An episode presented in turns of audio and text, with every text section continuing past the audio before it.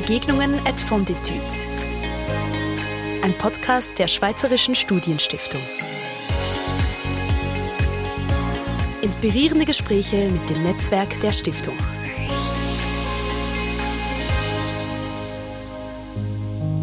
Die Herzschläge nicht zählen. Delfine tanzen lassen.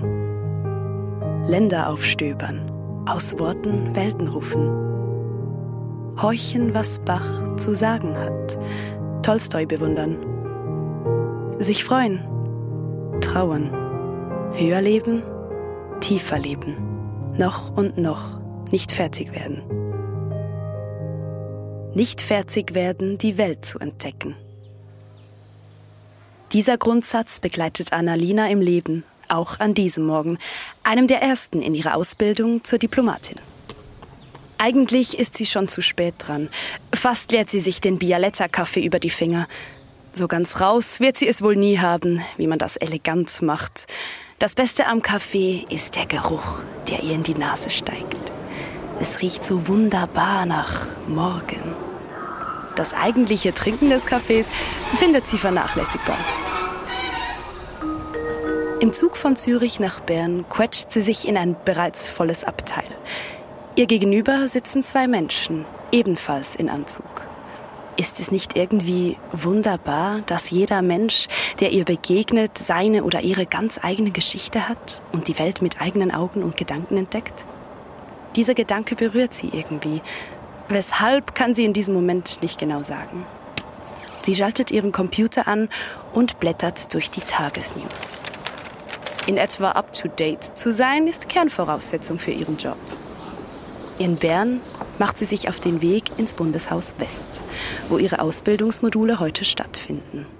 Es warten Austausche mit verschiedenen Abteilungen, Botschafterinnen und der Armee. Was für ein Privileg sie hat, im Moment einfach lernen zu dürfen. Mit einem fröhlichen Ciao begrüßt sie ihre Volée. Liebe Zuhörerinnen, liebe Zuhörer, ich begrüße Sie ganz herzlich zur neuen Folge von unserem Podcast Begegnungen at Fond d'études. Mein Name ist Silvan Moser, ich bin stellvertretender Direktor der Schweizerischen Studienstiftung und freue mich auf das Gespräch mit unserem heutigen Gast.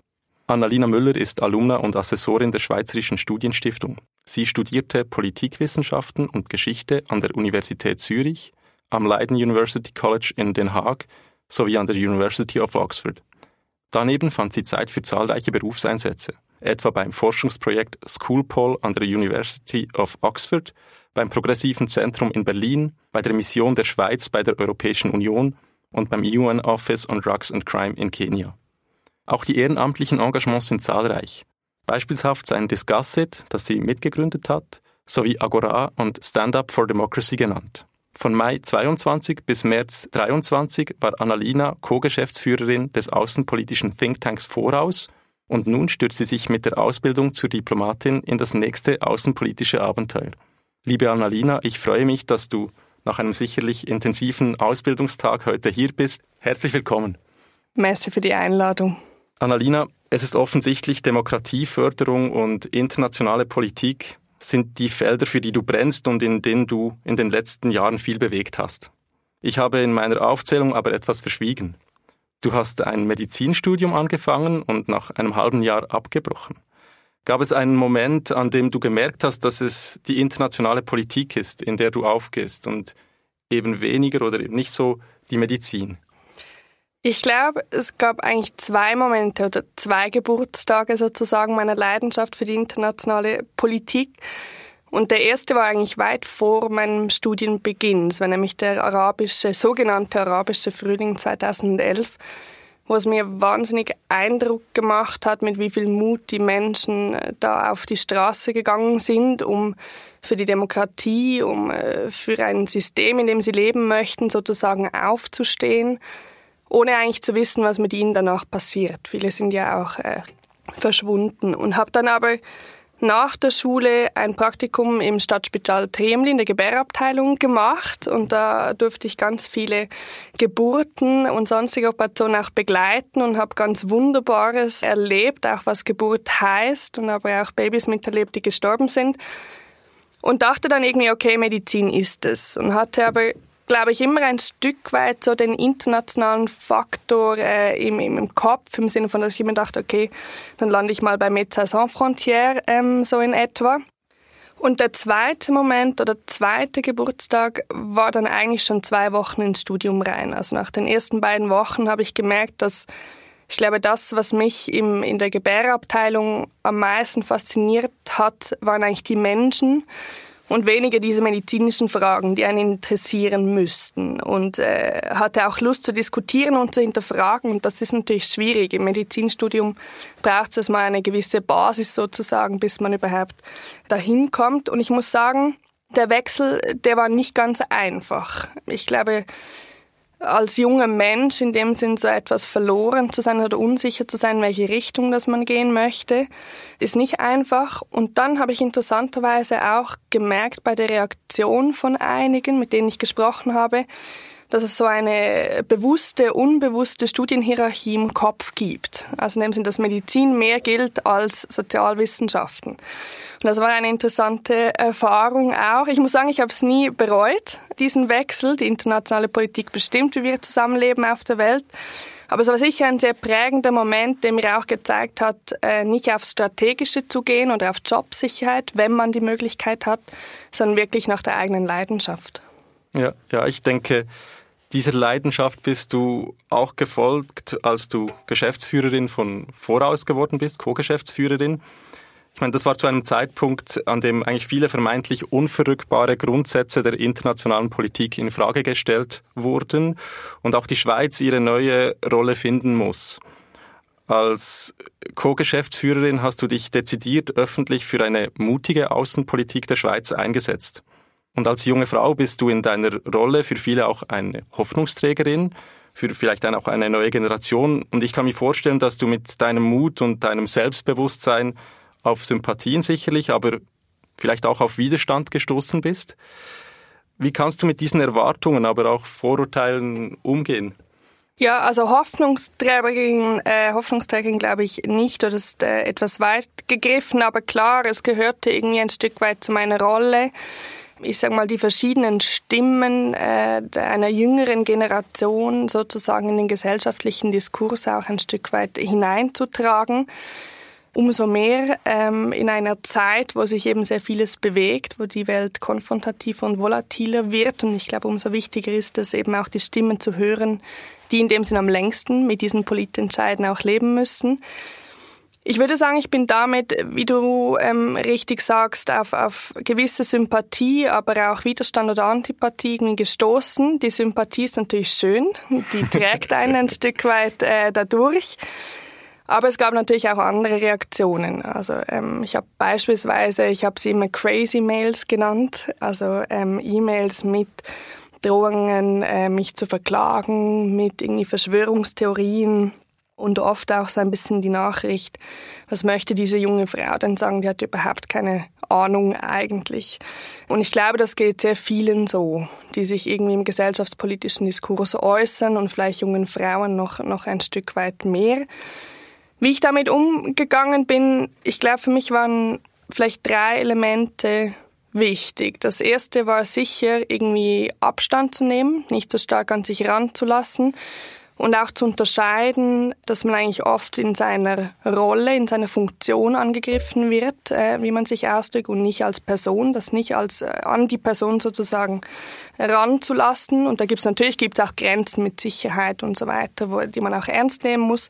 Aber sonst habe ich auch einfach ein, ein äh, E-Mail-Ordner in der Inbox gemacht mit Crazy Mails äh, und die da einfach äh, rein reingeschoben.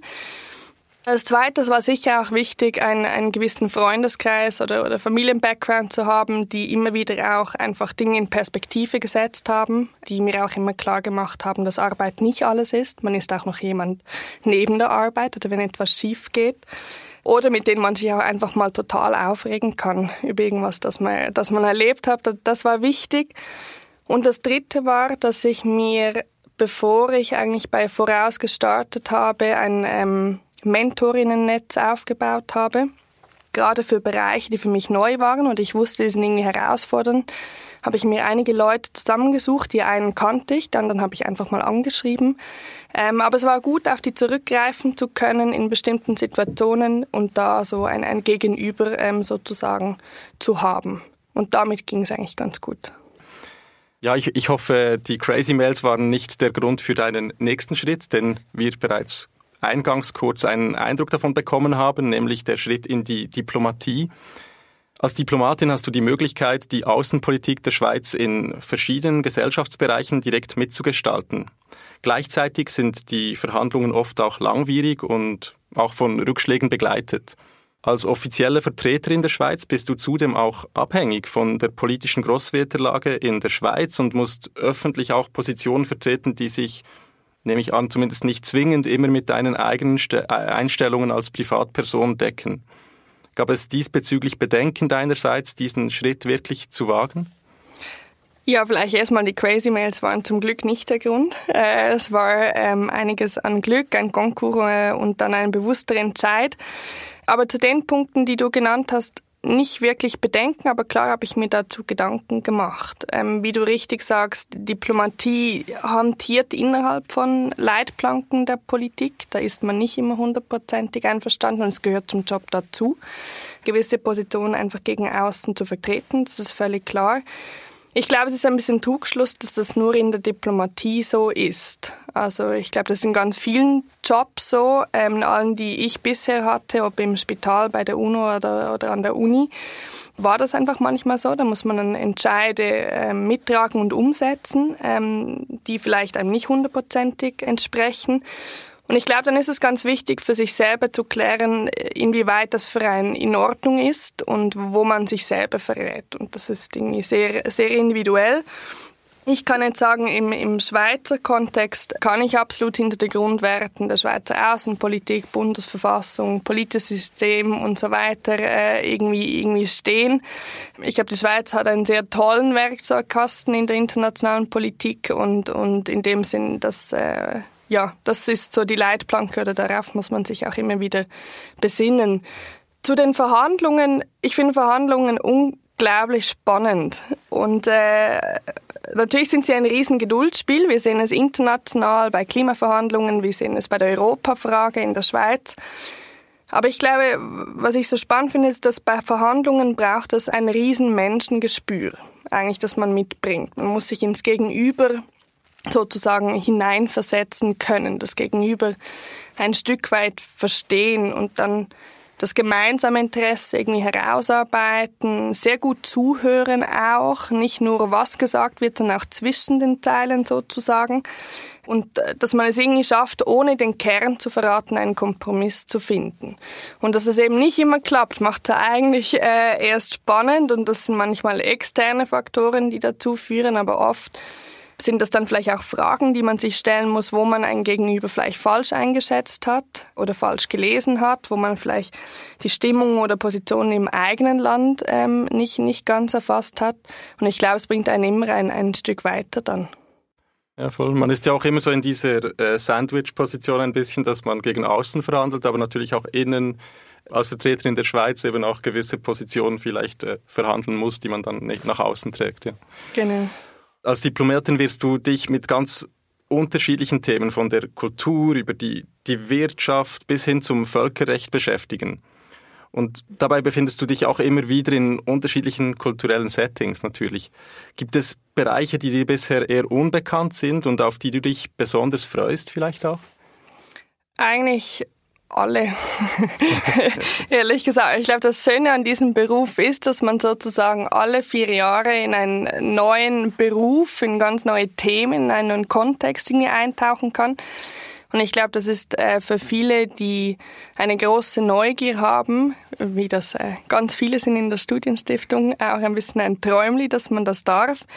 Und ich habe auf ganz vielen verschiedenen Themen gearbeitet. Also ich bin überhaupt keine Expertin in einem bestimmten Bereich und es bringt Vor- und Nachteile. Aber ein Vorteil, den ich sehe, ist, ist, dass es irgendwie, dass man die Welt aus ganz unterschiedlichen Blickwinkeln sieht und dass man, äh, je länger dass man arbeitet oder Dinge erlebt, gewisse Fäden auch zusammenziehen kann und, und dadurch ein Stück diese Komplexität der Welt auch vielleicht ein, ein kleines bisschen besser irgendwie versteht. Und dann gibt's noch so ein bisschen eine, ein heimliches Bild, das äh, wir mal in einem im Freundeskreis neben sind, als wir uns, uns selber vorgestellt haben, in zehn Jahren äh, kreiert haben, respektive mein Bild war dann, dass ich auf einem Balkon in äh, Paris sitze etwas ein Leben lebe oder äh, vom Stil her wie, wie Leila Slimani ist eine französische Schriftstellerin, die ist grandios und irgendwie mit einem Glas Wein, einer Zigarette ähm, da sitze, mit ganz vielen Büchern im Hintergrund und irgendwie auf dem äh, Kulturdossier der Botschaft arbeite. Das ist so das äh, etwas heimliche Bild, aber äh, ja, also da müsste mein Französisch auf jeden Fall noch etwas äh, an Fahrt aufnehmen bis dann. Okay, ja, damit könnte ich mich auch anfreunden.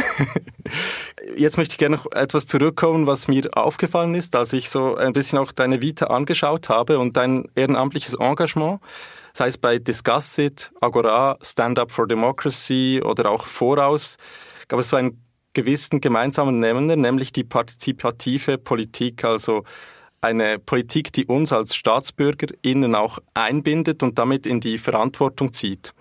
Nun, angesichts der doch weit verbreiteten Politikverdrossenheit die Frage, was steht uns dabei eigentlich im Weg und wie können wir Voraussetzungen schaffen, damit diese Verantwortung auch wahrgenommen wird?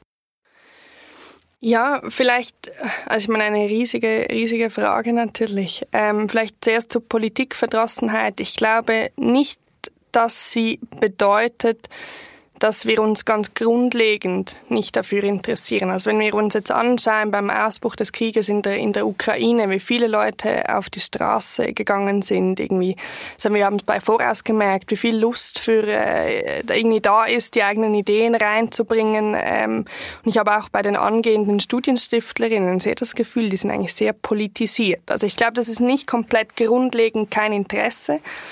Ich denke, was sicher reinspielt, ist, dass wenn wir uns die Herausforderungen, die großen Herausforderungen von heute anschauen, von Triple Planetary Crisis über Pandemien, äh, wir können Konflikte, äh, Datenfragen und so weiter, das sind alles Herausforderungen, die eigentlich in diesem geografischen Feld, wo wir wahlberechtigt sind, wo wir mitbestimmen können im direkten Sinne dem Nationalstaat, nicht lösbar sind per se.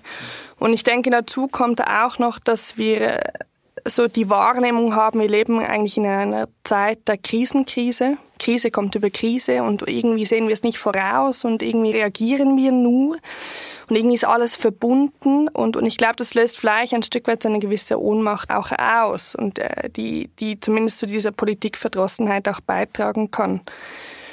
Wie man das löst, ich glaube, wenn ich das wüsste, dann, äh, weiß nicht, würde ich den Nobelpreis äh, kriegen, leider nicht. Ähm, neben in dem Sinn schnelle Verhandlungslösungen bereitzuhalten und vielleicht auch, auch ähm, institutionellen Dingen wie politische Bildung oder Service Citoyen, diese Überlegungen und so weiter, glaube ich, ist es auch irgendwie ganz zentral bei uns ein Stück weit wieder das Bewusstsein zu schaffen, dass wir den Mut brauchen, unsere Gesellschaft von heute und morgen irgendwie mitzuprägen. Und dieser, dieser Mut, das ist, ist kein Luxusgut. Wir haben eine gewisse Verantwortung dazu. Und dieser Mut kann aber ganz groß sein, er kann aber auch leise sein. Also in dem Sinne, wenn wir uns, ich sage mal, große Geschichten des Mutes anschauen in dem Jahr, dann äh, gibt es Beispiele von Frauen im Iran oder Menschen im Iran, die, die protestieren, Menschen in der Ukraine, die aufstehen gegen einen Aggressor.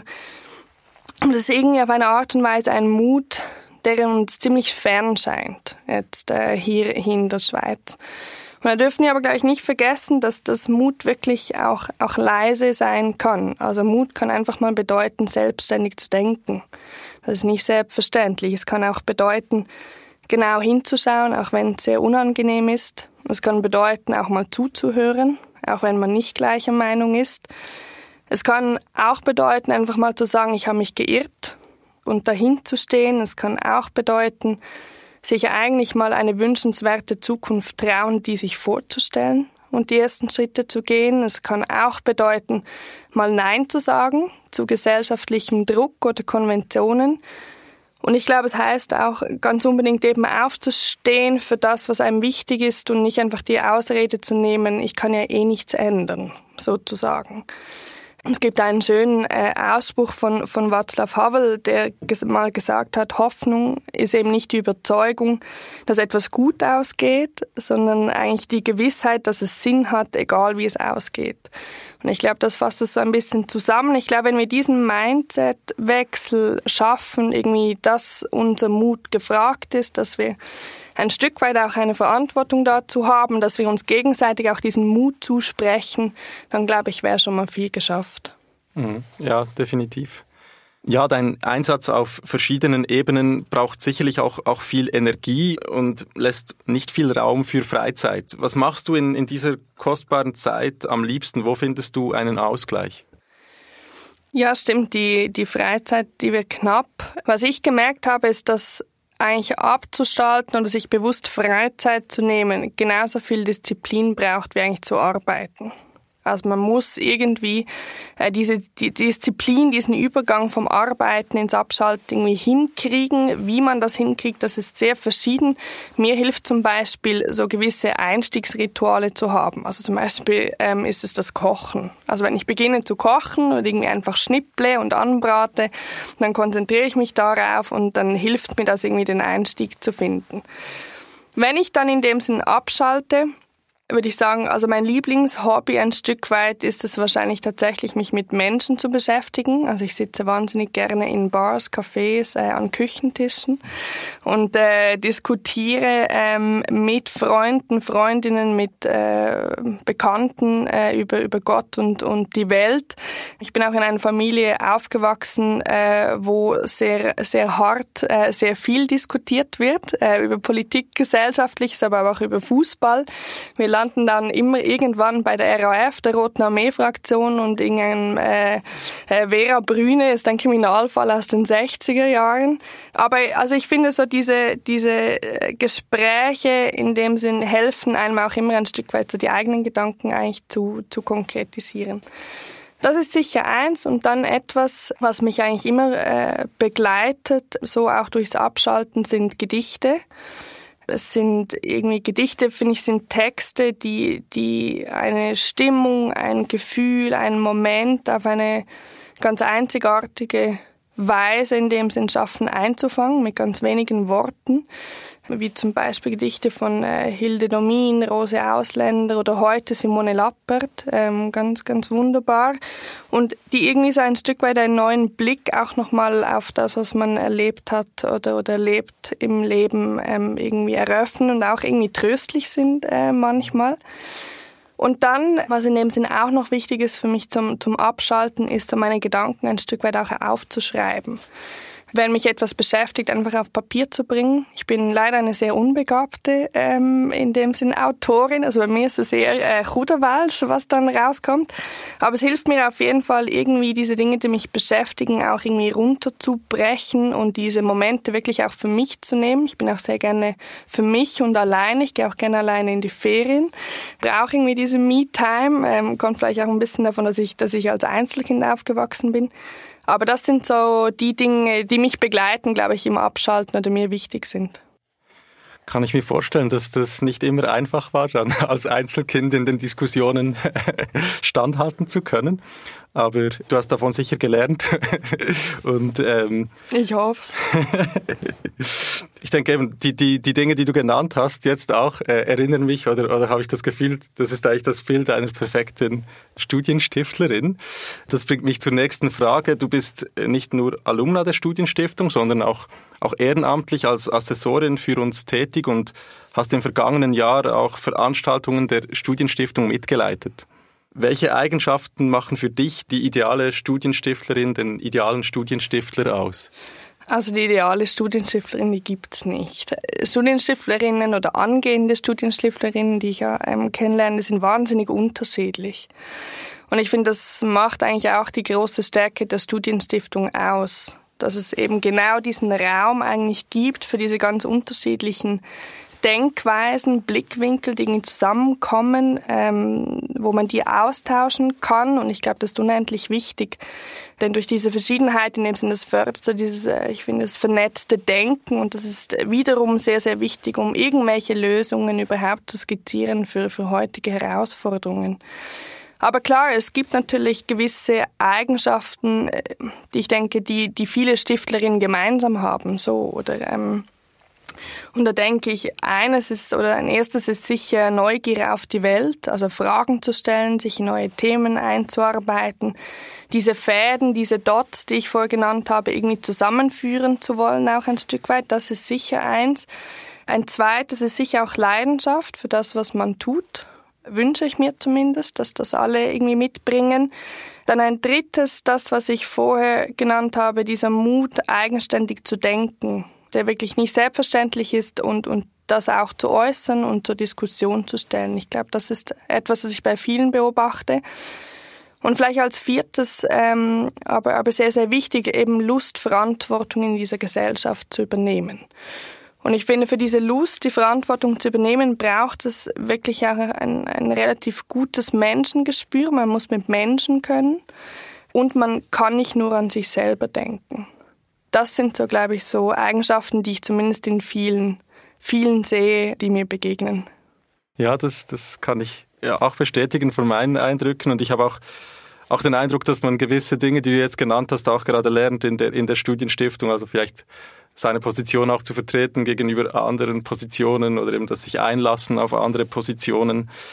Was mich noch so wundernehmen würde, ist, dass du eben, du hast jetzt im vergangenen Jahr, ich habe es gesagt, äh, in verschiedenen Rollen mit der nächsten Generation, sage ich jetzt mal, der Studienstiftung Kontakt gehabt. Gibt es hier eine Begegnung oder vielleicht auch Begegnungen, die dir besonders geblieben sind oder die dich besonders beeindruckt haben? Ja, ich glaube, es war nicht, äh, nicht eine, es waren ganz viele, wo mich diese jungen Menschen eigentlich hoch beeindruckt haben, welche Erfahrungen und Reflexionen sie schon äh, mitbringen in diesem jungen Alter. Und es geht ja an diesem Assessment-Tag sehr stark auch darum, eigentlich den Mensch hinter den Leistungen kennenzulernen. Im klassischen Sinne gut, bezüglich Noten und so weiter sind alle, sonst wären sie nicht beim Auswahltag. Aber wirklich so ein bisschen diesen Mensch äh, zu spüren. Und ich glaube, dann sind mir die vielleicht geblieben, kann ich sagen, die irgendwie schon eine gewisse Schwere erlebt haben oder in schwierigen Situationen irgendwie waren und mir davon erzählt haben und dadurch irgendwie schon sehr reflektiert weit ähm, sind auch für, für ihr Alter und das können das kann Familie sein, Familienkonstellationen, das kann auch sonst irgendwie schwierige Beziehungen mit Bezugspersonen sein. Oder auch bei vielen tatsächlich eine Auslandserfahrung. Also ich glaube, mhm. im Ausland lernt man sich immer noch mal ganz neu kennen. Man ist auch einsam manchmal. Ich glaube, das geht allen so, ähm, das auszuhalten. Man ist irgendwie mit anderen Lebensweisen konfrontiert. Man merkt irgendwie stärker, was einem wichtig sind. Und das sind so Erfahrungen, wo ich sagen würde, die, die merkt man einfach und äh, die bleiben einem auch. Ja, liebe Annalina, wir sind bereits am Ende. Vielen Dank für das wirklich inspirierende Gespräch. Ich glaube, ich gehe jetzt nach Hause und schaue mir die Gedichte an, der, der Autorinnen, die du genannt hast. Eines hast du ja dankenswerterweise mit uns schon geteilt. Vielen Dank für das Gespräch, war wirklich sehr spannend. Merci vielmals. Liebe Zuhörerinnen und Zuhörer, herzlichen Dank, dass Sie bei dieser Begegnung dabei waren. Unsere Reise mit spannenden Persönlichkeiten aus dem Netzwerk der Schweizerischen Studienstiftung geht weiter. Sie dürfen also auf die nächsten Folgen unter dem Motto Motivation, Neugier, Verantwortung gespannt sein. Folgen Sie uns auf unseren Social-Media-Kanälen. Anregungen und Ideen können Sie uns gerne per Mail an info@studienstiftung.ch mitteilen. Merci et au revoir. Begegnungen at Fonditudes ein Podcast der Schweizerischen Studienstiftung. Inspirierende Gespräche mit dem Netzwerk der Stiftung.